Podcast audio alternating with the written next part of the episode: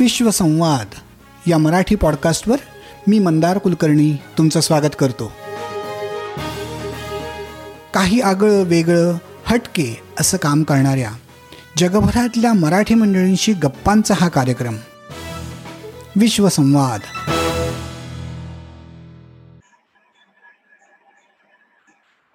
नमस्कार मंडळी.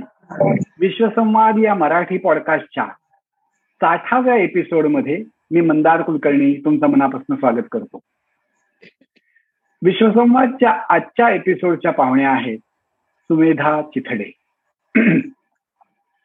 भारतीय जवानांना सियाचिन सारख्या अतिशय दुर्गम प्रदेशात ऑक्सिजनच्या पुरवठ्याची जी कमतरता भासते त्याच्यावरती उपाय म्हणून तिथे ऑक्सिजन जनरेशन प्लांट निर्माण करण्याचं एक मोठं शिवधनुष्य लिलया ज्यांनी पेललं. त्या सुमेधा चिथडे आणि त्यांचे पती योगेश चिथडे यांच्याबरोबर गप्पा मारण्यासाठी आपण इथे आलेलो आहोत. आणि हा सगळा प्रोजेक्ट त्यांनी कसा केला आणि त्यामागची त्यांची भूमिका काय त्या त्यांचा तो प्रवास सगळा कसा होता याबद्दल आपण त्यांच्याशी बोलणार आहोत. तेव्हा सुमेधा विश्वसंवादवरती येऊन आमच्याशी बोलण्याची तयारी दाखवलीत. त्याबद्दल मी सगळ्यात पहिल्यांदा तुम्हाला मनापासून तुमचे आभार मानतो. आणि विश्वसंवाद वर तुमचं स्वागत करतो. नमस्कार. नमस्कार. धन्यवाद मंदार. अमेरिका स्थित भारतवासियांना पहिला माझा नमस्कार. वंदे मातरम. आणि हा नेशन फर्स्ट हा मला विषय आपल्यापर्यंत पोहोचवायला तुम्ही संधी देत आहेत त्याबद्दल तुम्हाला पण मनापासून मी धन्यवाद देते. थँक्यू नक्कीच नक्कीच. तर सुमेधा आपली जी ओळख झाली ती तुमच्या या ऑक्सिजन जनरेशन प्लांटच्या प्रोजेक्टमुळे झाली आणि आपण त्याबद्दल बोलणार आहोत. पण हा प्लांट चार ऑक्टोबर दोन हजार एकोणीस म्हणजे जवळजवळ दोन वर्षांपूर्वी तुम्ही सुरू केलात आणि तो चालू झालेला आहे. आणि त्यानंतर आजपर्यंत मधल्या दोन वर्षांच्या काळात बरंच काही काही होऊन गेलेलं असणार. आत्ता सुद्धा जेव्हा आपण बोलत होतो या मुलाखतीची तयारी करताना तेव्हा तुम्ही मला सांगत होतात की एकोणीसशे एकाहत्तरच्या भारत पाकिस्तान युद्धाला आता पन्नास वर्ष पूर्ण होत आहेत आणि त्या निमित्तानं तुम्ही काहीतरी काम करता आहात. तर मला वाटतं आपण त्या कामापासून सुरुवात करूयात आणि मग बाकीच्या तुमच्या प्रोजेक्टकडे तुमच्या कामाकडे बघूयात. तेव्हा ह्या ज्या एकोणीशे एकाहत्तरच्या घटनेला जी पन्नास वर्ष पूर्ण होत आहेत त्याच्याबद्दल थोडंसं सांगून आपण ही सुरुवात करूयात. काय आहे ही घटना आणि का त्याचं महत्त्व आहे? एकोणीसशे एकाहत्तरचं जे भारत पाकिस्तान युद्ध त्याच्यामध्ये त्र्याण्णव हजार पाकिस्तानी सैनिक शस्त्र खाली ठेवून आपल्याला शरण आले होते. त्यामुळे आपल्या आर्म फोर्सेसची ही ग्रेट व्हिक्ट्री होती. आणि सर्वसाधारणतः जे असं आपण म्हणतो ना की ह्या लष्करच्या भाकरी असतात की ज्याची व्हॅल्यू नसते ती असायला पाहिजे. कारण पहिलं नेशन राष्ट्र सुरक्षित असेल तर पुढच्या सगळ्या गोष्टी आहेत. आणि सैन्य दलाविषयी फारसं सिव्हिल बंद केलं जात नाही किंवा काय त्यांनी त्यांची ड्युटी करावी हे गृहित धरलेलं असतं. पण माझ्यासारखीला कायम असं वाटत आलंय की आपण ज्या सावरकरांची मी भक्त आहे त्यांनी मला असं संस्कार म्हणून रुजवलंय की देहाकडून देवाकडे जाताना मध्ये देश लागतो. आणि या देशाचं आपण देणं लागतो. आणि या भावनेतनं आम्ही कार्यरत आहोत. आणि म्हणून हे निमित्त मला अगदी योग्य वाटलं की आपण सैन्य दलापती आपली कृतज्ञता कशी व्यक्त करू शकतो?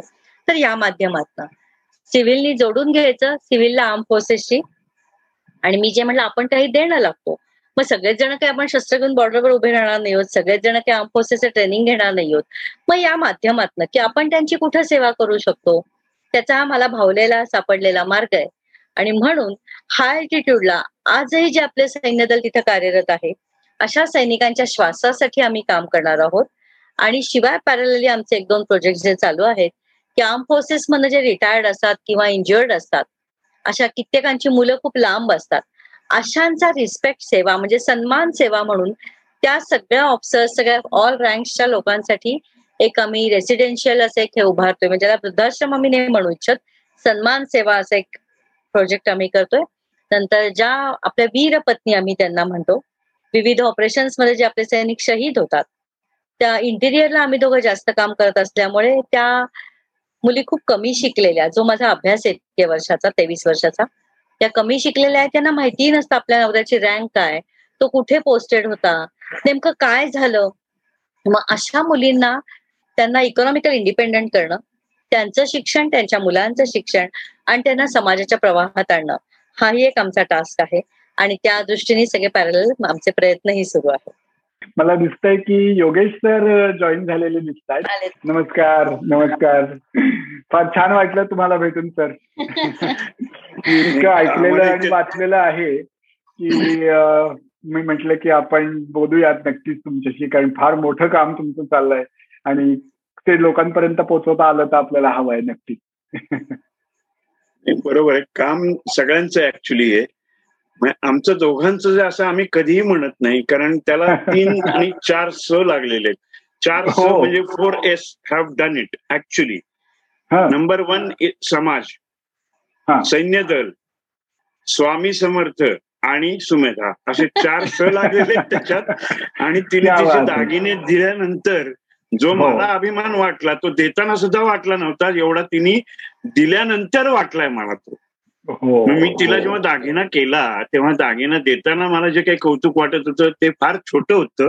हे आता लक्षात येतं की तिने ते दागिने विकून जी अमाऊंट सैन्यासाठी आपल्याला ऑक्सिजन जनरेशन प्लांट द्यायचा म्हणल्यानंतर तिने जे ते पैसे द्यायची तयारी दाखवली आणि ते दिले. हो. ते देताना मला जो आनंद झाला होता तो तिला आनंद खूपच म्हणजे it was something beyond imagination की माझी बायको मला म्हणते की आपण काहीही करायचं नाही आपण दागिने विकून सुरुवात करायची. इट वॉज बियॉन्ड इमॅजिनेशन म्हणजे बायकांना दागिने विकायला स्वतः त्या तयार होतात. It is a big thing for me also and for everyone rather आणि त्यानंतर आम्ही आज त्या आठ आणि सुद्धा स्वतःसाठी खर्च केले नाही दोघांनी. मॉलमध्येही गेलेलो नाही. कपडा केलेलो नाही. त्याच्यामध्ये ना असं मी म्हणते कौतुक करण्याचं काही नाहीये. जेव्हा आपल्या गरजा आपण कमी करतो ना म्हणजे नीड हो. आणि ग्रीड या दोन्हीतला फरक मला या सेवेतनं लक्षात आला. आणि हो. आपण तसे वागलो तर आपण समाजाला काहीतरी नैतिक अधिकार राहतो म्हणतो ना तसं अपील आपण करू शकतो. म्हणून आमची जीवनशैली आम्ही साधी ठेवली आणि समाजाला अपील करून आपण राष्ट्र सर्वप्रथम या पद्धतीने कार्य करूया आणि सैन्य दलाची सेवा करूया. असा उद्देश आहे त्याच्यात हे प्रोजेक्ट आता सुरू आहेत अपील करून. पण टास्क इकॉनॉमिकली खूप मोठा आहे. हो. तर मला या एकाहत्तरच्या युद्धाबद्दलचा जो आता इव्हेंट आहे असणार आहे पन्नास वर्ष पूर्ण झाली आहेत त्याबद्दल काय काय होणार आहे ते सांगून आपण सुरुवात करूयात बोलायला. पहिलं तर सगळ्यात महत्वाचं म्हणजे hats off to the Indian army in seventy one त्यांनी जे नाईन्टी थ्री थाउजंड पाकिस्तानी लोकांना सरेंडर यायला लावलं. And that was a crucial period actually crucial period की ती पंधरा मिनिटं फक्त विचार करायला दिला होता. बर. त्या पंधरा मिनिटात त्यांनी डिसिजन घ्यायचा होता की तुम्ही सरेंडर करणार आहात का युद्ध चालू ठेवणार आहात? युद्ध चालू ठेवलं असतं तर टफ टाइम त्यांनाही होता आपल्यालाही होता. कारण नाही म्हणलं तरी शेवटी कसं आहे की कुठल्याही युद्धामध्ये नुकसान हे कुणाचं होतं? दोन्हीच दोन्हीच होतं. आणि ते टाळलं पण गेलं. ऍज वेल ऍज एक सगळ्यात मोठी घटना घडली म्हणजे देश आपल्या वर्ल्ड मॅप बदलला गेला. बांगलादेश ही कंट्री अस्तित्वात आली वेगळी. आणि we are the main people behind it our army is the main army behind it आणि सेकंड वर्ल्ड वॉर नंतर एवढं मोठं सरेंडर कुठेही आज तागायत झालेलं नाही. एकाहत्तर नंतर कुठेही झालेलं नाहीये. त्र्याण्णव हजार लोकांनी सरेंडर जाणं हे असं आर्मीनी आणि शेलडाऊन केले त्यांनी शस्त्रास्त्र सगळी. असं पहिल्यांदा झालेलं आहे आणि शेवटचं झालेलं आता कसं आहे की ह्या लोकांना तुम्ही जाणीवपूर्वक काहीतरी मान्यता देणं मान्यता देणं म्हणण्यापेक्षा की त्यांच्या केलेल्या कष्टाचं त्यांच्या केलेल्या त्या मोठ्या इट्स अ विक्ट्री ऍक्च्युली तर त्या विक्ट्रीला आपण कुठेतरी सन्मानित केलं पाहिजे. लोकांचं ठीक म्हणणं असतं की गव्हर्नमेंट का नाही करत? गव्हर्नमेंट करायला पाहिजे. गव्हर्नमेंटनी करायला पाहिजे. हो बरोबर आहे ना? पण गव्हर्नमेंट म्हणजे कोण? Made by the people run by the people आपण लहानपणी शिकलेलो आहे. मग का नाही आपण का नाही करू शकत? And don't we owe something to them yes by all means असं काही आहे का की तिकडचा एक सैनिक फक्त त्याच्या फॅमिलीची सुरक्षा करायची म्हणून तो आपलं काम करतोय. नाही असं नाहीये. Is thinking of you me and everybody for that matter मग तो का करतो विचार आपला? फक्त पगार मिळतो म्हणून नाही. पगार मिळतो म्हणून त्याला गोळ्या घ्यायचं लायसन घेतलेलं नाही त्यांनी. छातीत गोळ्या खायचं. आणि तोही कोणाचा तरी मुलगा आहे किंवा पती आहे किंवा काका आहे मामा आहे कोणीतरी आहेच आहे ना तो. हो. मग तो जर मरू शकतो आपल्यासाठी तर आपण निदान हे प्रॅक्टिकली जगून तरी काम करू शकतो की नाही? आज एवढी माणसं गेली तेव्हा युद्धामध्ये आत्ता सुद्धा तुम्हाला सांगतो की जे चाललंय आपल्याकडे चायनामध्ये तिथेही आपली माणसं गेलीच ना. अहो तुम्ही दसरा दिवाळी सगळं सगळं साजरं करता. नाही असं नाहीये. करा. करायला हरकत काहीच नाहीये. पण यांची आठवण तर ठेवाल. निदान आठवण. थोडक्यात काय आहे की they are much better than any civilian की जे कुठल्याही प्रकारचं कुठलंही अपेक्षा न ठेवता काम करणारी माणसं आहे ती मग त्यांच्यासाठी आपण काहीतरी करावं. हा एक उद्देश. आणि आता जो आम्ही नेक्स्ट प्लान जो देणार आहोत आमचं प्लान द्यायचं चाललंय म्हणजे काय की आता ही it is going to be a gift from our side civilians कडनं आपण गिफ्ट द्यायची त्यांना. दुसरं काय देऊ शकतो आणि खरंच काय देऊ शकतो आपण? फराळाचं तर पाठवतोच आम्ही दिवाळीचं दरवेळी पाठवतो आम्ही. इनव्हॅरिएबल सगळ्या बॉर्डर्सला आम्ही आमचं फराळाचं पाठवतो. जवळजवळ तीन साडेतीन लाख रुपयाचे आम्ही फराळाचे आयटम्स पाठवतो सगळ्यांना. पण ते खाऊन जिरतात. आयुष्यभर लक्षात राहतील. आणि सगळ्यात महत्वाचं म्हणजे की आयुष्य वाचवणारं जे डिव्हाइस आहे ते त्यांना दिल्यानंतर जे काही त्यांना तो ब्रिदिंग हे मिळेल. तो खूप मोठा एक्सपिरियन्स असणार आहे. नक्की मला त्याबद्दलच विचारायचं होतं की हा जो ऑक्सिजन प्लांट आपण तुम्ही दिलात त्यांना आता एक जो चालू झालेला आहे त्याच्या पूर्वीची त्यांची जी परिस्थिती होती तो प्लांट नसण्यामुळे ती आणि तो प्लांट मिळाल्यानंतर या दोन्हीच थोडं मला कम्पॅरेटिव्ह चित्र रंगवून सांगू शकाल का? जे लोकांना पण कळेल की आधी काय होतं आणि हे मिळाल्यामुळे त्यांना काय फरक पडला? पूर्वीचा जो प्लांट तिथे आहे नाही असं नाहीये. पण त्या प्लांटमध्ये काय व्हायचं की ten companies are involved in to it and one person who is the assembler तो जो असेंब्ली करतो तो कोटेशन देऊन ते प्लांट विकतो. पण तो असेंब्ली करतो सगळ्यांच्या या दहा कंपन्यांचे पार्ट घेऊन तो असेंब्ली करतो आणि तो विकतो. एक युनिट म्हणून. पण जेव्हा तिथे प्रॉब्लेम होतो एखाद्या पार्टचा प्रॉब्लेम झाला आणि जर मशीन बंद पडलं तर ते कुठला पार्ट खराब झाला आहे हे त्यालाही माहीत नसतं आर्मीलाही माहीत नसतं. त्यामुळे ज्या दहा कंपन्या आहेत त्या दहा कंपन्यांच्या सगळ्या रिप्रेझेंटेटिव्हला तिथं बोलवावं लागतं आणि ते सर्टिफाय देत नाही आमचा प्लॅनचा हा पार्ट आहे हा पार्ट आमचा चांगला चाललाय. की आठवा ते नववा जो माणूस असतो वेंडर ज्यांनी ते पार्ट दिलेला असेल तो सांगतो की हो आमचा पार्ट खराब झालाय. म्हणजे त्या दहा जणांना तिथे दहा दिवस थांबवायचं. दहा दिवसांचा त्यांचा खर्च करायचा प्लस त्यांचं जाणं येणं प्लस तो नववा माणूस जो सांगतो तो म्हणतो की मी फक्त आयडेंटिफाय केलं की हा आमचा पाठ खराब झालेला आहे.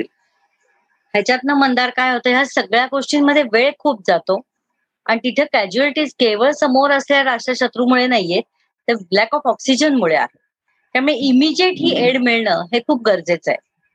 आणि म्हणून आता जो आम्ही प्लॅन्ट हँडओव्हर केलाय तो आम्ही जर्मनीहून इम्पोर्ट केला.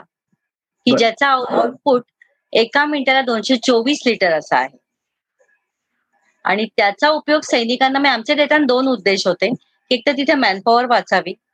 मायनस सिक्स्टी डिग्री ऑनवर्ड्स क्लायमेटला तो प्लांट उत्तम चालावा. आणि इमिजिएट ऑक्सिजन मिळून त्या कॅज्युअलिटीज कमी व्हाव्यात. आणि हे दिल्यामुळे आता असं झालं की थर्टी फाईव्ह थाउजंड ऑनवर्ड आपले सोल्जर्स तिथे टुरिस्ट रायडर्स अँड लोकलिट्स जे आहेत सगळे ह्या सगळ्यांना मिळून त्याचा आता दोन वर्ष बेस्ट उपयोग झालाय. करोनामध्ये तर आणखी बेस्ट रिझल्ट मिळाले. हे जे सॅटिस्फॅक्शन मिळालं ना की आधीचा इन्स्टॉल केलेला वेगवेगळा आहे इन्स्टॉलेशनचा आणि हे थेट इमिजिएट मिळणार. हा जो फरक आहे त्याच्यामुळे खूप ग्रेट सर्व्हिस आपल्या आर्म फोर्सेससाठी आपण देऊ शकलो. त्याचं ग्रेट कॉन्ट्रीब्युशन झालं त्यामुळे राष्ट्राप्रती. आणि हा उद्देश पुढे देतात की हा ऍटिट्यूडला मेन प्रॉब्लेम तोच आहे की ऑक्सिजनचं लॅक ऑफ ऑक्सिजन मग तो प्लांट आणि आता मिळणारा आउटपुट ह्याच्यामध्ये हा खूप जमीन अस्मानाचा फरक जाणवला. आणि मी म्हणलं तसं की इतर राष्ट्रामध्ये तू म्हणलं की आता हे कसं काय? इतर राष्ट्रांमध्ये इंग्लंडचे हाय कमिशनर इथं आले ना तर ते व्हिक्टोरिया क्रॉस ज्यांना आपल्या भारतातल्या मिळालेल्या आहे त्यांना ते आधी भेटायला जातात. फ्रान्सच्या देशातनं जे हाय कमिशन अम्बेसेडर वगैरे येतात ते इथं भारतात आले की ते पहिले पॉंडेचेरीला जातात त्यांच्या वॉर मेमोरियलला भेट द्यायला. दोनच माणसं गेली नाही फ्रेंच. आणि फ्रान्सच्या त्या तिकडच्या पॉंडेचेरीच्या राज्यक्रांतीमध्ये फ्रान्स देशाची फक्त दोन माणसांना वीरगती मिळाली. त्याबद्दल सुद्धा ती माणसं इथं येऊन ती श्रद्धा त्यांचा अभिमान सैन्याचा ते जपतात. आणि ह्या सगळ्या गोष्टी बाहेरच्या राष्ट्रांच्या नक्की ज्या चांगल्या आहेत त्या चांगल्या आहेत. त्या आपल्याकडे कल्टिवेट होणं खूप गरजेचं आहे. रुजणं गरजेचं आहे. आणि अनफॉर्च्युनेटली ज्या शिक्षण पद्धतीतनं आपण मोठे होतो संस्कार करतात तिथे आता राष्ट्र प्रथम हे खूप दूर गेलेलं आहे. मग दुसऱ्यानी कुणीतरी काहीतरी करण्यापेक्षा आपण इनिशिएटिव्ह घेतला पाहिजे. काय नाहीये ते माहितीये पण मग काय व्हायला पाहिजे? त्याच्यासाठी आपण दुसऱ्यांना क्रिटिसाइज करत आयुष्याचा वेळ घालवण्याच्या एक ठोस काम आपल्या हातनं व्हावं म्हणून हे सगळे प्रयत्न सुरू आहेत. मग त्यातला एक मी म्हटलं तसं पावणे दोन तासाचं एक प्रेझेंटेशन आम्ही डिझाईन केलंय सर्व्हिस बिफोर सेल्फ अच्छा त्याच्याबद्दल मला नक्की ऐकायला आवडेल. आणि मग त्याच्यात खूप ग्रेट अनुभव आले आणि मग आम्ही अक्षरशः जमिनीवर आपटले मी तर. की अरे जेव्हा मी सियाचीन सारख्या हायएस्ट बॅटल फील्डचं नाव घेते तेव्हा यंगस्टर्स आपले कुठेतरी ते युरोप अमेरिका जर्मनशी कुठेतरी शोधतात. म्हणजेच आपल्याला आपल्या भारत देशाच्या सीमारेषा सुद्धा नेमक्या माहिती नाहीयेत. आणि इथं राष्ट्र म्हणून आपण विचार करायला गेलो तर आपण नागरिक खूप मागे आहोत. मग जर इतर देशांमध्ये ते त्यांच्या सैन्य दलाचा त्यांचा रिस्पेक्ट करतात तो तर अमेरिकेत तुम्हालाही माहिती आहे. की आपले सोल्जर्स जरी तुमच्या एअरपोर्टवर कुठे दिसले तरी सगळे उठून त्यांना रिस्पेक्ट देतात. तो वागण्यामध्ये इथं उतरलेला नाहीये. आपले सगळ्यांचे लाडके लेखक पु ल देशपांडे आहेत ना ते जेव्हा राजस्थानमध्ये फिरायला गेले होते तेव्हा ते उदयपूरला असताना काय झालं? तिथल्या गाईड एक सांगत होता की यहाँ पे ना ये गाइड पिक्चर का शूटिंग हुआ था. वो वैदा रहमान थी वो देवानंद एक्टर था. पु ल देशपांडे ने विचारा वो सब तो ठीक है लेकिन मैंने सुना था यहाँ राणा प्रताप करके कोई राजा था तो फिर गाइड ने उस वक्त बताया कि नहीं वो तो अब पुराने हो गए। अरे जिनकी वजह से हमारा आज राष्ट्र पूरा खड़ा है वो लोग हम पुराने कर देते हैं ये बहुत मुझे हर्ट करने वाली बात है। बेसिक थिंकिंग इज़ बॅड आणि म्हणून नेशन फ़र्स्ट आणि सगळ्यात तुला गंमत सांगते आमच्या कामाची दोघांची. अं, मी काही खूप प्रापंचिक संसारी अशी स्त्री नाही. आणि मी प्राऊडली आता म्हणते की he is ex air force and my only son is serving army officer मग मी ह्याला नवऱ्याला माझी अट होती की ते संसार वगैरे प्रपंच मग ते घर आणि ते वस्तू आणि ते दागिने ह्याच्यात मी रमणार नाही. So you don't expect all this things from me. आणि ही ऑल्सो अग्री त्यामुळे आमच्या दोघांचा बॉन्ड ह्या कामाबाबत खूप बेस्ट आहे. म्हणजे आमच्या घरामध्ये याच्यावर भांडणं अशी चांगली असतात की आधी ते काम मग बाकीच्या गोष्टी. म्हणजे आमच्या सगळ्या फॅमिली फंक्शन सुद्धा बाजूला राहतात. तर आता सगळ्यांना आम्ही अत्यंत पोलाइटली सांगेल की आमची फर्स्ट प्रायोरिटी असेल की नेशन फर्स्ट याच्यासाठी जे आम्ही काम करतोय. या वीर पत्नींसाठी जे काम करतो ती आमच्या आयुष्याची प्रायोरिटी असेल. कारण. आपण जन्म ते मृत्यू हा स्पॅन आपल्या प्रत्येकाला मिळालाय. जगायचं कसं? दुसऱ्याच्या जगण्यासाठी जगण्यामध्ये जो आनंद आहे ते खरं जगणं आहे आणि त्या भावनेत हे काम सगळं सुरू आहे बेसिकली. त्यांना आनंद देणं दुसऱ्याला आनंद झाला तो चेहऱ्यावरचा आनंद बघून आपल्याला आनंद होणं that itself is a good good thing असं व्हायला. पाहिजे आणि प्रत्येकाला असं वाटलं पाहिजे की माझ्यामुळे कोणाला हो. त्रास होण्यापेक्षा एखाद्याला मदत करणं हे जास्त चांगलं ना आता जसं काय. सांगतो ना की संक्रांत आली संक्रांतीला आमच्याकडनं आम्ही चारशे साडेचारशे पोळ्या या वीर नारींना जाऊन घरी देऊन देतो बर हा मेनी मेनी ऑफ देम त्या दिवशीचे. माझे दिवस मंदार खूप छान असतात. म्हणजे मी एक ऑटो रिक्षा करते आणि दिवसभर मी आपल्या आमच्या आसपास जेवढे म्हणून माझी सैनिक सैनिक राहतात त्या सगळ्यांच्या घरी जाते. आमच्या घरामध्ये पर्सनली बर्थडे सेलिब्रेशनसाठी पंच्याहत्तरी गेट टुगेदर म्हणजे केवळ फक्त आपण ज्यांना फॅमिली मानतो ना त्यांच्या पुरतं आमच्या दोघांचं लाईफ असं हे नाही झालेलं. आम्ही त्याच्यात खूप कधीच बाहेर पडलेलो आहोत. त्यामुळे ह्या लोकांच्या मध्येच आम्ही असतो. यांच्याच घरी जाते नाही तर ह्या सगळ्यांना माझ्या घरी बोललो होते अशा दोन मुली आम्ही दोघांनी आता अडॉप्ट केलेल्या आहेत. कारण मला. मुलगी तुला सांगते मंदार इंटिरियरला ना आपल्याकडे अजूनही खूप परिस्थिती अशी आहे की तसाला पंजाबी ड्रेस घालणं ही काही फॅशन नाहीये. त्या मुलींना तिथे सुद्धा स्वातंत्र्य नाहीये रे. खूप मला वाईट वाटतं आता बोलताना सुद्धा. जेव्हा मी तिथे भेटायला जाते जेव्हा अशी आपला एखादा परिवारातला सैनिक शहीद होतो तेव्हा त्याचं ते पार्थिव घरी येतं. बॉडी त्याची. ती तिरंग्यामध्ये म्हणून म्हणलं सिनेमातला डायलॉग छान या तो तिरंगे मे लैला के आऊंगा या तिरंगे में लपेट के आऊंगा. शेरशाह आता मूवी आलेली आहे. त्या मूवीमध्ये ऍक्टिंग करणारा हिरो आम्हाला माहितीये पण रिअल लाईफ आपल्या सैन्यदलातला मूळ हिरो कोण आहे? त्याचं लाईफ कसं आहे? जे हायेस्ट सॅक्रिफाईस आहे ना ते मला या फॅमिलीज मधनं बघायला मिळतं. मला या मुलींशी अरे बोलू पण दिलं जात नाही. कारण मी त्यांना एवढी साधी गोष्ट सांगते की तुम्ही इकॉनॉमिकल इंडिपेंडंट व्हा? अतिशय सावधानतेने कुठेही सिग्नेचर करत असाल तर करा. आपलं फ्युचर सुरक्षित करा आणि आपल्या मुलांना चांगलं शिक्षण द्या. स्वतः इकॉनॉमिकल इंडिपेंडंट व्हा. ह्याच्यात माझा काही स्वार्थ नाहीये. पण हे मला इम्प्लिमेंट करताना प्रचंड अडचणी येतात आणि त्यांचं दुःख बघून मी असं बोलताना सुद्धा मी खूप रेस्टलेस होते. की काय त्यांची चूक आहे? जेव्हा राष्ट्रासाठी तो प्राणाचा अर्पण करतो तेव्हा आपल्या प्रत्येकाची जबाबदारी आहे. देव करो कुणाच्या फॅमिलीत असं न घडो पण आपल्या घरात कुणाच्या घडलं? एखादी यंग मुलगी आपली तिचा नवरा शहीद झाला तर आपण आपल्या घरात तिला खूप पाठिंबा देतो. की तू पहिली सेटल हो तू शिक्षण घे तू स्वतःच्या पायावर उभी राहा. हा भाग खूप मागे पडतो. आणि मग अशा मुलींना आपलं मानून उभं राहणं ह्याच्यात खूप आनंद आहे आणि ही गरज आहे. म्हणजे काम करताना सुद्धा असं कोरडेपणाने पैसे देऊन रिकामी मी होत नाही. मी आयुष्यभरासाठी त्या मुलींची आमचं लाईफ बांधून घेतलेलं आहे. की जे खूप गरजेचे आणि त्यांना खूप त्यामुळे माझा असा सपोर्ट वाटतो की मला कोणी साथ नाही दिली ना तरी काका काकू असतील. आणि हा जो आनंद आहे ना कामातला तो खूप मस्त आहे. आता आम्ही एका मुलीचं लग्नाचे हे चालू आहेत बोलणी चालू आहे ती आता तिला इतकं वाईट आहे हे जग किती वाईट आहे ह्याच्यातला पहिला आमचा अनुभव की तिचे आई वडील तिला लग्न करून देत नाहीत. का तर तिचं पेन्शन बंद होईल आणि त्या पेन्शनच्या वरचा आपला हक्क जाईल.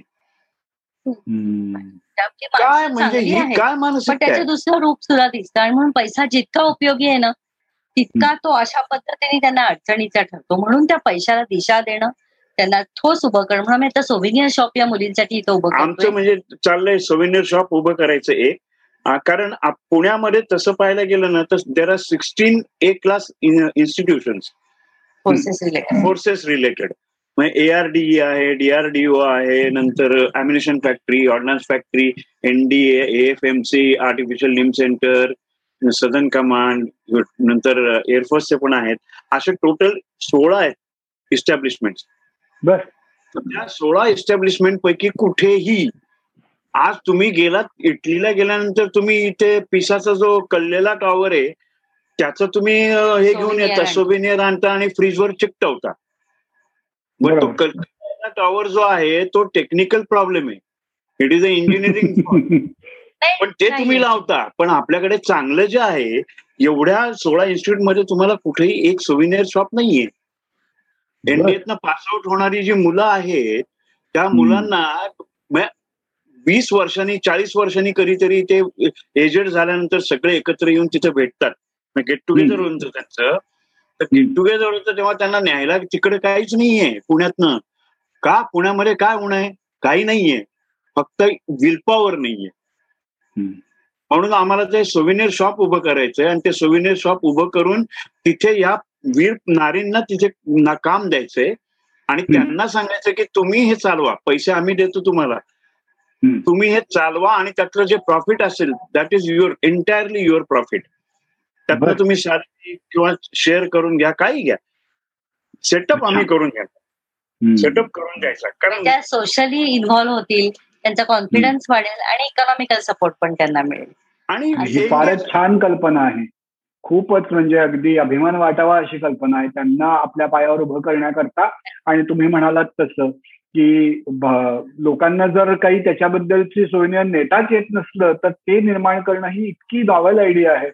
खरोखरच मला फार छान वाटतं हे ऐकायला. तुमच्याकडे शनिवारवाडा आहे.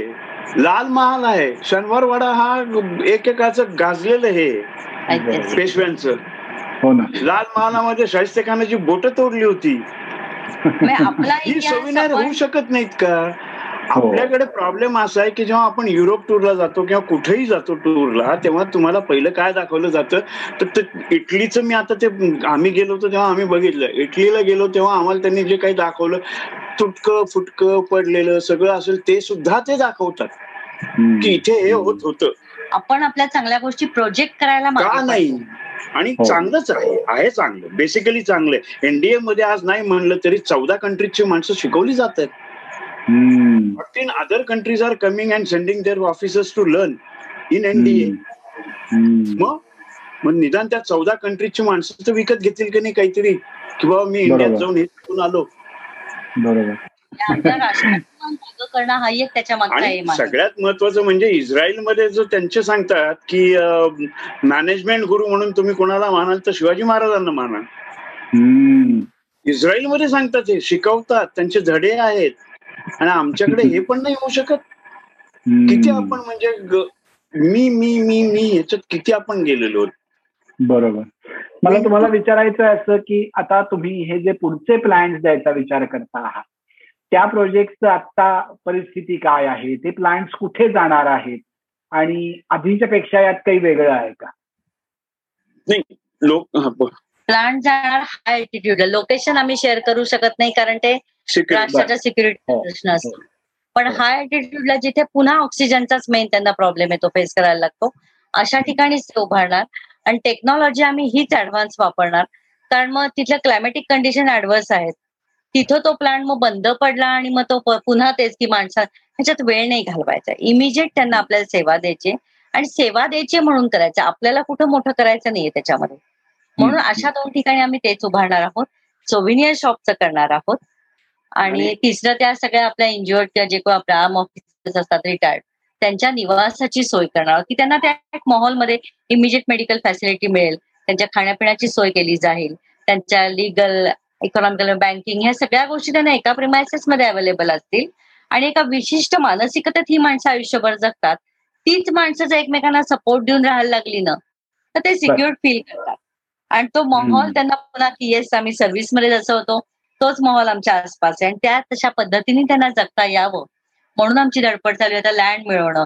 आणि ह्या सगळ्या गोष्टी पुन्हा फिरून थांबतात त्या इकॉनॉमिकल सपोर्टवर म्हणजे आता जे ऑक्सिजन जनरेशन प्लांट याला केवळ दोन प्लांटसाठी आमच्यासमोर सहा कोटींचं टार्गेट आहे. बाकीचे सोविनियर शॉप नंतर या लँडवर ते मोठं वसती हे सगळं उभं करणं. या हो. मुलींना कसं होतं वीरपत्नी म्हणजे शहीद झाल्यानंतर दोन वर्षासाठी त्यांच्या राहण्याची सोय गव्हर्नमेंट थ्रू होते. पुढे पुढे त्या कुठं जातील? त्यांची मुलं इथं शिकत असतील त्यांनी कुठं जायचं? मुलांना कुठं ठेवायचं? आणि वीस पंचवीस हजार पेन्शनमध्ये आपण विचार करू शकतो का की अख्खी फॅमिली नाही सर्व्हाइव्ह होऊ शकत?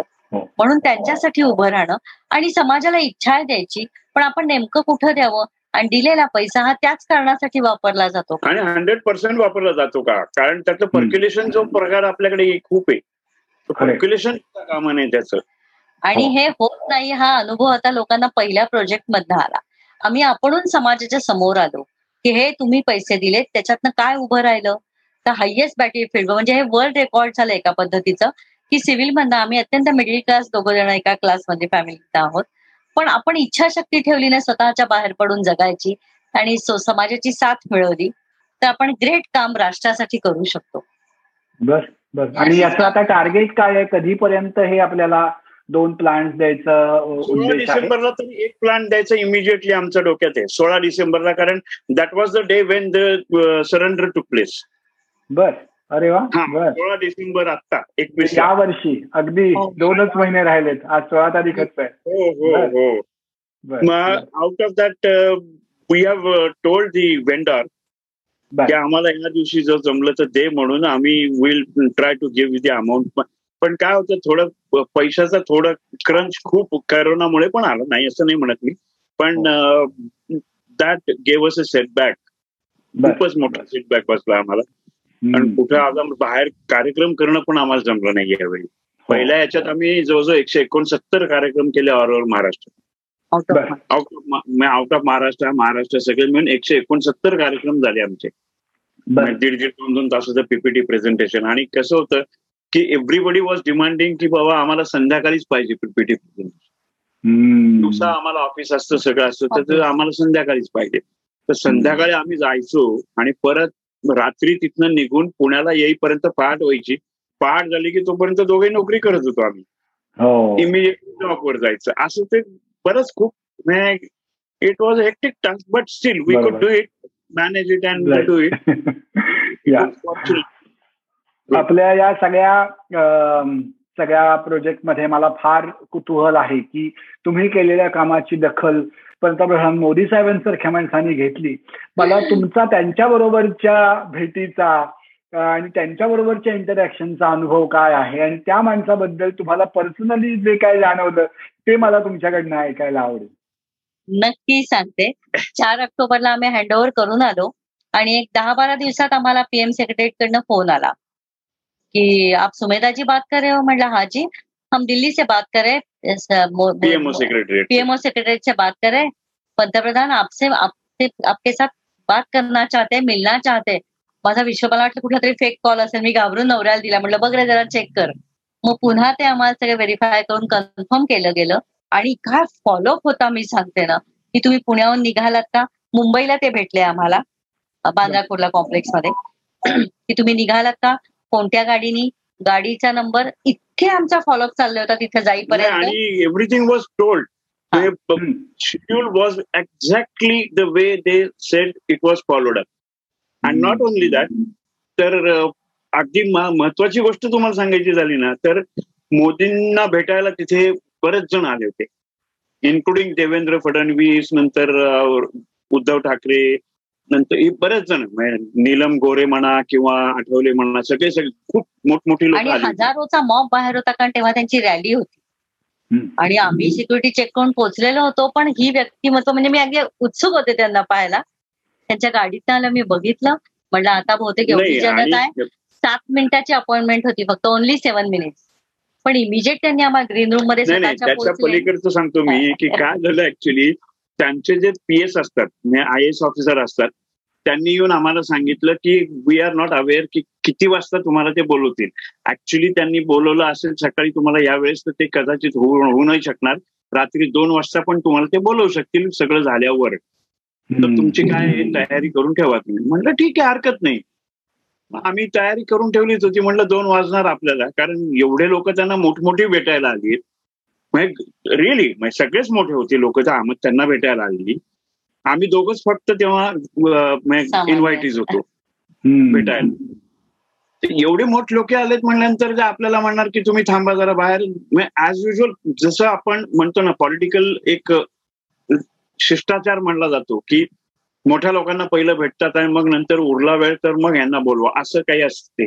तर ते उलट झालं या आमच्या केसमध्ये की ते आले आले आतमध्ये आल्या आल्या त्यांनी पीएसला सांगितलं की इस दाम्पत्य को अभी इमीडिएट भेजो मैं इनको अभी मिलना चाहता हूँ. बाकी सबको बाहेर बिठवा आणि मग ग्रीन रूममध्ये आम्हाला बोलवलं ऑब्विसली आपण नमस्कार करतो कमरेतनं आपोआप आपण वागतो थोडेसे. आम्ही दोघांनी असा नमस्कार केल्यावर ते त्यांच्या स्टाईलमध्ये नाही किसी के सामने झुकना नहीं आपने राष्ट्र सेवा का इतना बड़ा कार्य किया है. अरे म्हणजे इम्पॉसिबल होतं माहितीये हा अनुभव. आणि माझ्या नवऱ्याला म्हणले आपने तो एअरफोर्स मे राष्ट्र की सेवा की आहे. हे सगळं झालं किती वर्ष काम केलं इतके डिटेल्स आणि हे सगळं झाल्यानंतर आम्ही त्यांना फाईल दिली आता एवढं मोठं व्यक्तिमत्व एकशे पंचवीस पस्तीस करोड देशाचं. हा अच्छा ओके ओके असं ते बघू शकतात फाईल आमची.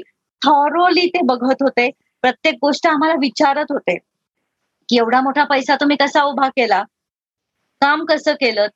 का करावं असं वाटलं? आणि सात मिनिटाची अपॉइंटमेंट असताना हा मनुष्य आमची तीस ते चाळीस मिनिटं गप्पा मारत होता की जे मी आयुष्यात कधी इमॅजिन केलं नव्हतं. आणि नुसतं हेच नाही तो मुलगा कुठे आता पोस्टिंगवर इथपासून सगळं विचारून घेतो. अच्छा अभि बताओ आपका बेटा अभी कहाँ पे पोस्टेड आहे ते जे स्वतःला अपडेट ठेवतात ना आमचा विश्वास बसला नाही. आणि नाही त्यांनी मला जे सांगितलं झुकणार नाही झुकणार नाही ते जे बोलले ना ते दॅट ही इज मी अगदी टच वूड मी तुम्हाला सांगतो की आपल्याला ही व्यक्तिमत्व जे मिळालंय ना ते ऍक्च्युली मी तुम्हाला सांगतो ही दैवी शक्ती आहे.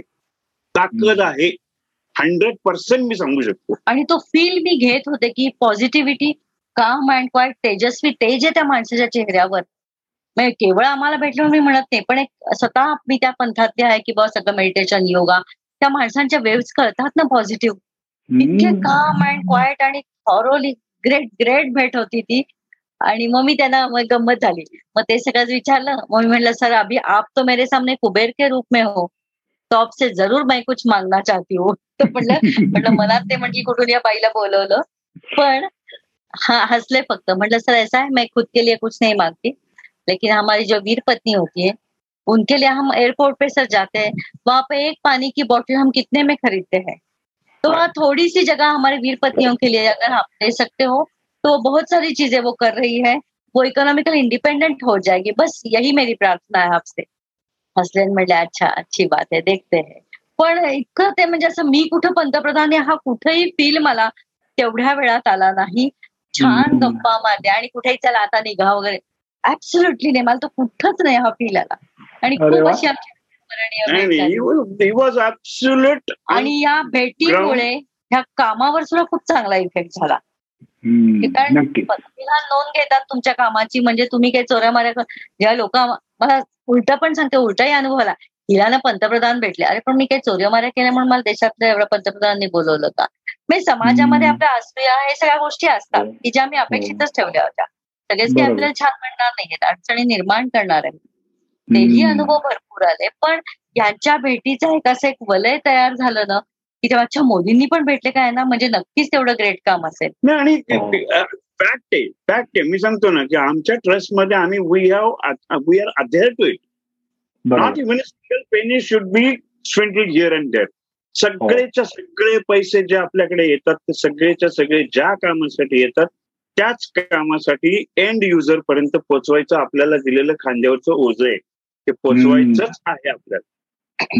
वेळ पडली तर आपण आपल्या खिशातले टाकू पण त्या पैशाला हात लावायचा नाही. हे खूपच तुमचं ध्येय वेगळं आहे आणि खूप आदर्श मानण्याजोगं आहे कारण नॉन प्रॉफिट काम करणाऱ्या कितीतरी संस्था मला बघायला मिळतात. मी काही बरोबर थोडाफार असोसिएटेड पण आहे. सगळीकडे कुठे ना कुठेतरी काही ना काही प्रमाणात इतके पर्सेंटेज ऍडमिनिस्ट्रेटिव्ह कॉस्टवर जातात.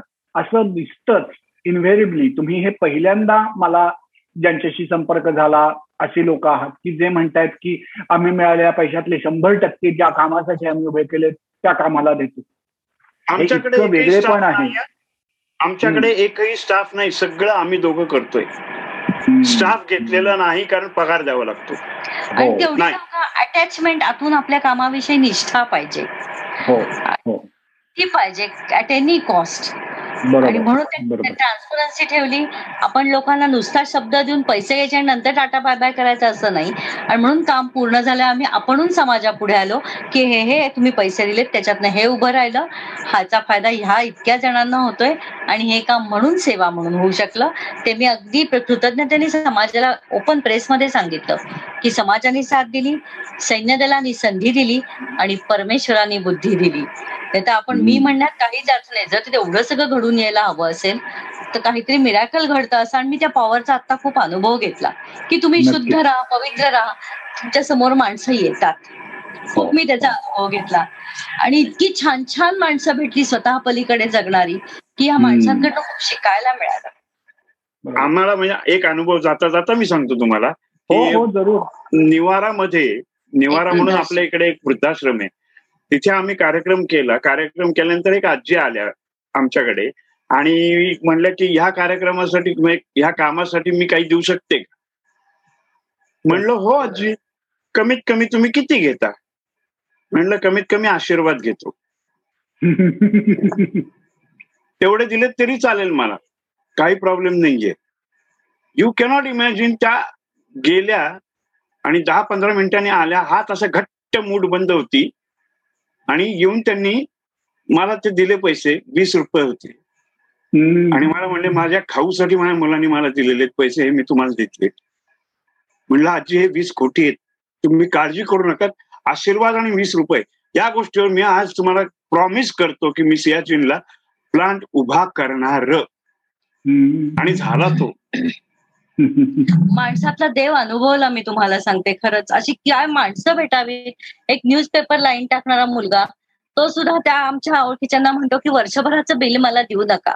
ही दारोदार उभं राहून कामं करणारी माणसं आहेत पण त्यांनी याच्यात कॉन्ट्रीब्युट केले या ज्या आमच्या वीरपत्नी आहेत ना तिघी त्यांनी एक महिन्याचं पेन्शन दिलंय ह्या प्रोजेक्टसाठी मग किती देण्याची त्यांची आहे बघ. कुठं डिमांड नाही कुठं तक्रार नाही कुठं संप उठाव नाही. नेशन फर्स्ट माझी समर्थांवर खूप निष्ठा आहे समर्थ रामदास स्वामींवर. त्यांनी भिक्षेचं खूप महत्त्व सांगितलं. भिक्षा म्हणजे समाज मन ओळखा. म्हणून मी तेरा दिवस तेरा घरी रोज पावन भिक्षा मागत होते. म्हणजे माझ्या उदरनिर्वाहासाठी नाही पण नेशन फर्स्ट हा संदेश मनामनात पोहोचवण्यासाठी. की उत्तम गुणांची मी भिक्षा मागते. राष्ट्र प्रथम आपल्या प्रत्येकाच्या मनात हवं म्हणून. आणि या तेरा घरी जाताना मी तुला सांगते गरीबातले श्रीमंत आणि श्रीमंतांमध्ये गरीब माणसं मी अनुभवली. अक्षरशः रस्त्यावर हातगडी लावणारी माणसं ताई देशासाठी सैनिक बांधवांसाठी का? हे माझ्या आज एकावन्न रुपयेचेच म्हटलं. आता अजून माझी हे पण झाली नाहीये. पण तुम्ही दाराशी आल्यात मी तुम्हाला देतो. अरे काय माणसांमधला मी एक जरा अनुभवलाय. सगळे काही हकलून देत होते पण ते पण पचवायचं होतं. आपल्या इथे डोक्यात जाता कामा नये ना की आपण काही भारी करतोय. त्यामुळे ह्या अनुभवातनं इतकं सुंदर मला शिकायला मिळालं. समाज मनाशी जोडायला मिळालं आणि स्वतः पलीकडे जगायला मिळालं. आठ वर्षाची एक मुलगी आहे की जिने कार्यक्रम ऐकल्यानंतर रडत ढसा ढसा ढसा ढसा रडत होती आणि वडिलांना सांगितलं पापा चल घरी जायचं आपल्याला. त्या सोसायटीमध्ये कार्यक्रम होता ती वडिलांना घेऊन घरी गेली आणि धावत धावत धावत धावत खाली आली आणि पिगी बँक दिली आमच्या हातात की मा वाढदिवसाचे आलेले पैसे हे सगळे घ्या. आणि असे दातृत्वाचे इतके सुंदर सुंदर माहितीये का? एका एका आजींनी आम्ही पार्ल्याला कार्यक्रम होता मुंबईला. तर पार्ल्याच्या कार्यक्रमानंतर आम्ही जेवायला यायचं म्हणून त्या आजीने आम्हाला अगदी गळ घातली. की कार्यक्रमानंतर तुम्ही जेवायला माझ्याकडेच पाहिजे दुपारी. पण जेव्हा फोन झाला तेव्हा त्यांची मोलकरीण कामवाली ते सगळं ऐकत होती बोलणं. आणि you cannot imagine that lady said की माझी मेड सर्वंटचं वर्षभराचं जे काही पगार होतो तो सगळा तुम्ही या सैनिकांच्या कार्यासाठी द्या. सांगितलं पगार देऊ नका मला. पण या सैनिकांच्या कार्यासाठी तुम्ही पैसे द्या. Can you imagine such kind of people are there की ज्यांच्याकडे काही खरं पाहिलं तर. मेड सर्वंट म्हणजे काय? किती पाचशे रुपये त्यांचं सर्व हे होतं. त्याची दानत होती. आशीर्वाद दिलेत. आणि म्हणून मी माणसांना पोहोचवलं ना की साठी पंच्याहत्तरी गेट टुगेदर बीसी पार्टी आपण किती स्वतःवर कॉन्सन्ट्रेट करतो. त्यातली एक राऊंड तुम्ही राष्ट्रसेवा कार्यासाठी नक्की देऊ शकता. आणि मी स्त्री आहे मी एकच माझी ओळख सांगायची विसरल की जी मी कायम सांगते. की सगळ्यात जगातली श्रीमंत आणि सगळ्यात जगातली सुंदर स्त्री मी स्वतःला म्हणवते. कारण अजून तरी मला देवानी ना मनाने आणि शरीराने सुदृढ ठेवलंय. अशा माणसाशी मी माझं जीवन जोडून घेतलंय की त्यांनी राष्ट्राची सेवा केली आणि अशा मुलाला मी जन्म दिलाय की तो आज राष्ट्राची सेवा करतोय. मला राहायला चार भिंती आहेत एक छप्पर आहे दोन वेळे खायला अन्न आहे अंगावर कपडा आहे. अजून काय लागतं आपल्याला? आणि मी हॅप्पी आहे मी आनंदी आहे समाधानी आणि म्हणून मी श्रीमंत आहे. आणि परमेश्वराने मला चांगली बुद्धी देऊन विचार चांगले ठेवलेत. आपण सुंदर बाहेरनं दिसण्याची गरज नाहीये. तुमची विचार आणि कृती सुंदर असतील तर तुम्ही सुंदर असता. आणि हे सगळं मी समर्थांच्या श्रद्धेने अनुभवते. सावरकरांच्या प्रेरणेने मी जगते. त्यामुळे आमचं जीवन खूप आज समृद्ध आहे. आणि म्हणून असं म्हणते की आपले जिथं जिथं म्हणून भारतवासी आहेत ना तुमचे जिथं जिथं कोणी आपली महाराष्ट्र मंडळातली लोक असतील इतर देशांमध्ये मला एवढी फक्त मदत करा. त्यांच्यापर्यंत मला पोचवा कारण आपलं राष्ट्र सुंदर आहे. ज्यांना मोदींसारखा नेता लाभलाय की ते म्हणतात मी काय आज आज नाही उद्या नेता नसीन. माझी मी जुळी अडकवीन. मी हिमालयात जाईन. विरक्त ज्या छत्रपतींना मी मानते ना की यशवंत गुणवंत कीर्तिवंत सामर्थ्यवंत श्रीमंत होते आपले शिवाजी महाराज पण ते श्रीमंत असून योगी होते विरक्त होते. त्या कशाच्या त्यांना आसक्ती नव्हती की मला सत्ता हवी संपत्ती हवी वैभव. आणि असा नेता राष्ट्राला लाभणं हे आपल्या सगळ्यांचं भाग्य आहे. आणि आम्ही तर सेवा करण्यासाठी आयुष्य वाहिलेलं आहे. फक्त आम्हाला साथ हवे कारण आम्ही दोघं किती धावू. आर्थिक दृष्ट्या आम्ही कमी पडतो धावायला. तिथं आम्हाला साथ मिळाली. तर आयुष्य आम्ही राष्ट्राला समर्पित केलेलं आहे. आणि तुमच्यासारख्यांची साथ मिळाली तर आम्ही काम करत राहणार आहोत. हो. सुमेधा मला असं वाटतं की विश्वसंवादचे श्रोते जिथे कुठे पसरलेले आहेत जगात त्या सगळ्या लोकांना तुमचं हे काम तर नक्की अभिमान वाटावा इतकं छान आहे. पण त्यांना जर तुमच्याशी संपर्क साधायचा असेल तर तुम्ही तुमचा ईमेल आय डी किंवा मोबाईल इथेच या बोलण्यातच जर शेअर केलात तर तो या रेकॉर्डिंगच्या मधूनच लोकांपर्यंत पोहोचेल. तेव्हा माझी तुम्हाला अशी विनंती आहे की तुम्ही तुमचा फोन नंबर आणि ईमेल आय डी प्लीज इथे सांगा आणि आपण तो याच्या बरोबरच प्रसारित करूया. नक्की सांगते. आणि खरोखर मी विनंती करणार होते की मी अपील करू शकते का या प्लॅटफॉर्मवर नक्की दोघांचे फोन नंबर सांगते मी. Nine seven six four two nine four two nine one Yogesh. आणि nine seven six four two nine four two nine two माझा सुमेधा. आणि मेल आय डी सांगते. C C for Charlie C Yogesh G at Rediff mail dot com C Yogesh G at Rediff mail dot com पुन्हा एकदा आमच्या या कार्यक्रमात येऊन आमच्याशी गप्पा मारण्याची तयारी दाखवली. त्याबद्दल तुमचे मनापासून आभार. तुमचं जे काम आहे त्या कामाबद्दल मी काही बोलावं अशी माझी पात्रता नाहीये पण तुमचं काम खूप मोठं आहे. आणि जगातनं तुम्हाला सगळ्यांचा सपोर्ट मिळत राहील. विश्वसंवादच्या प्रेक्षकांकडनं तुम्हाला सपोर्ट मिळत राहील याची मला खात्री आहे. त्याबद्दल तुमच्या सगळ्या कामाला माझ्या मनापासून शुभेच्छा आणि पुन्हा एकदा धन्यवाद. Yes Mandar thank you so much so much आणि वंदे मातरम. वंदे मातरम. तर मंडळी विश्वसंवादचा हा आजचा एपिसोड तुम्हाला नक्की आवडला असेल याची आम्हाला खात्री आहे. विश्वसंवाद या मराठीतल्या पहिल्या पॉडकास्टवर जगभरातली काही हटके वेगळं काम करणारी मराठी मंडळी तुम्हाला भेटत असतात. तेव्हा हा पॉडकास्ट तुम्ही जरूर ऐकत राहा. तुमच्या मित्रमंडळींना त्याबद्दल सांगा. आमच्या फेसबुक पेजवर जाऊन लाईक करा. ऐका आणि ऐकवतही राहा. विश्वसंवाद।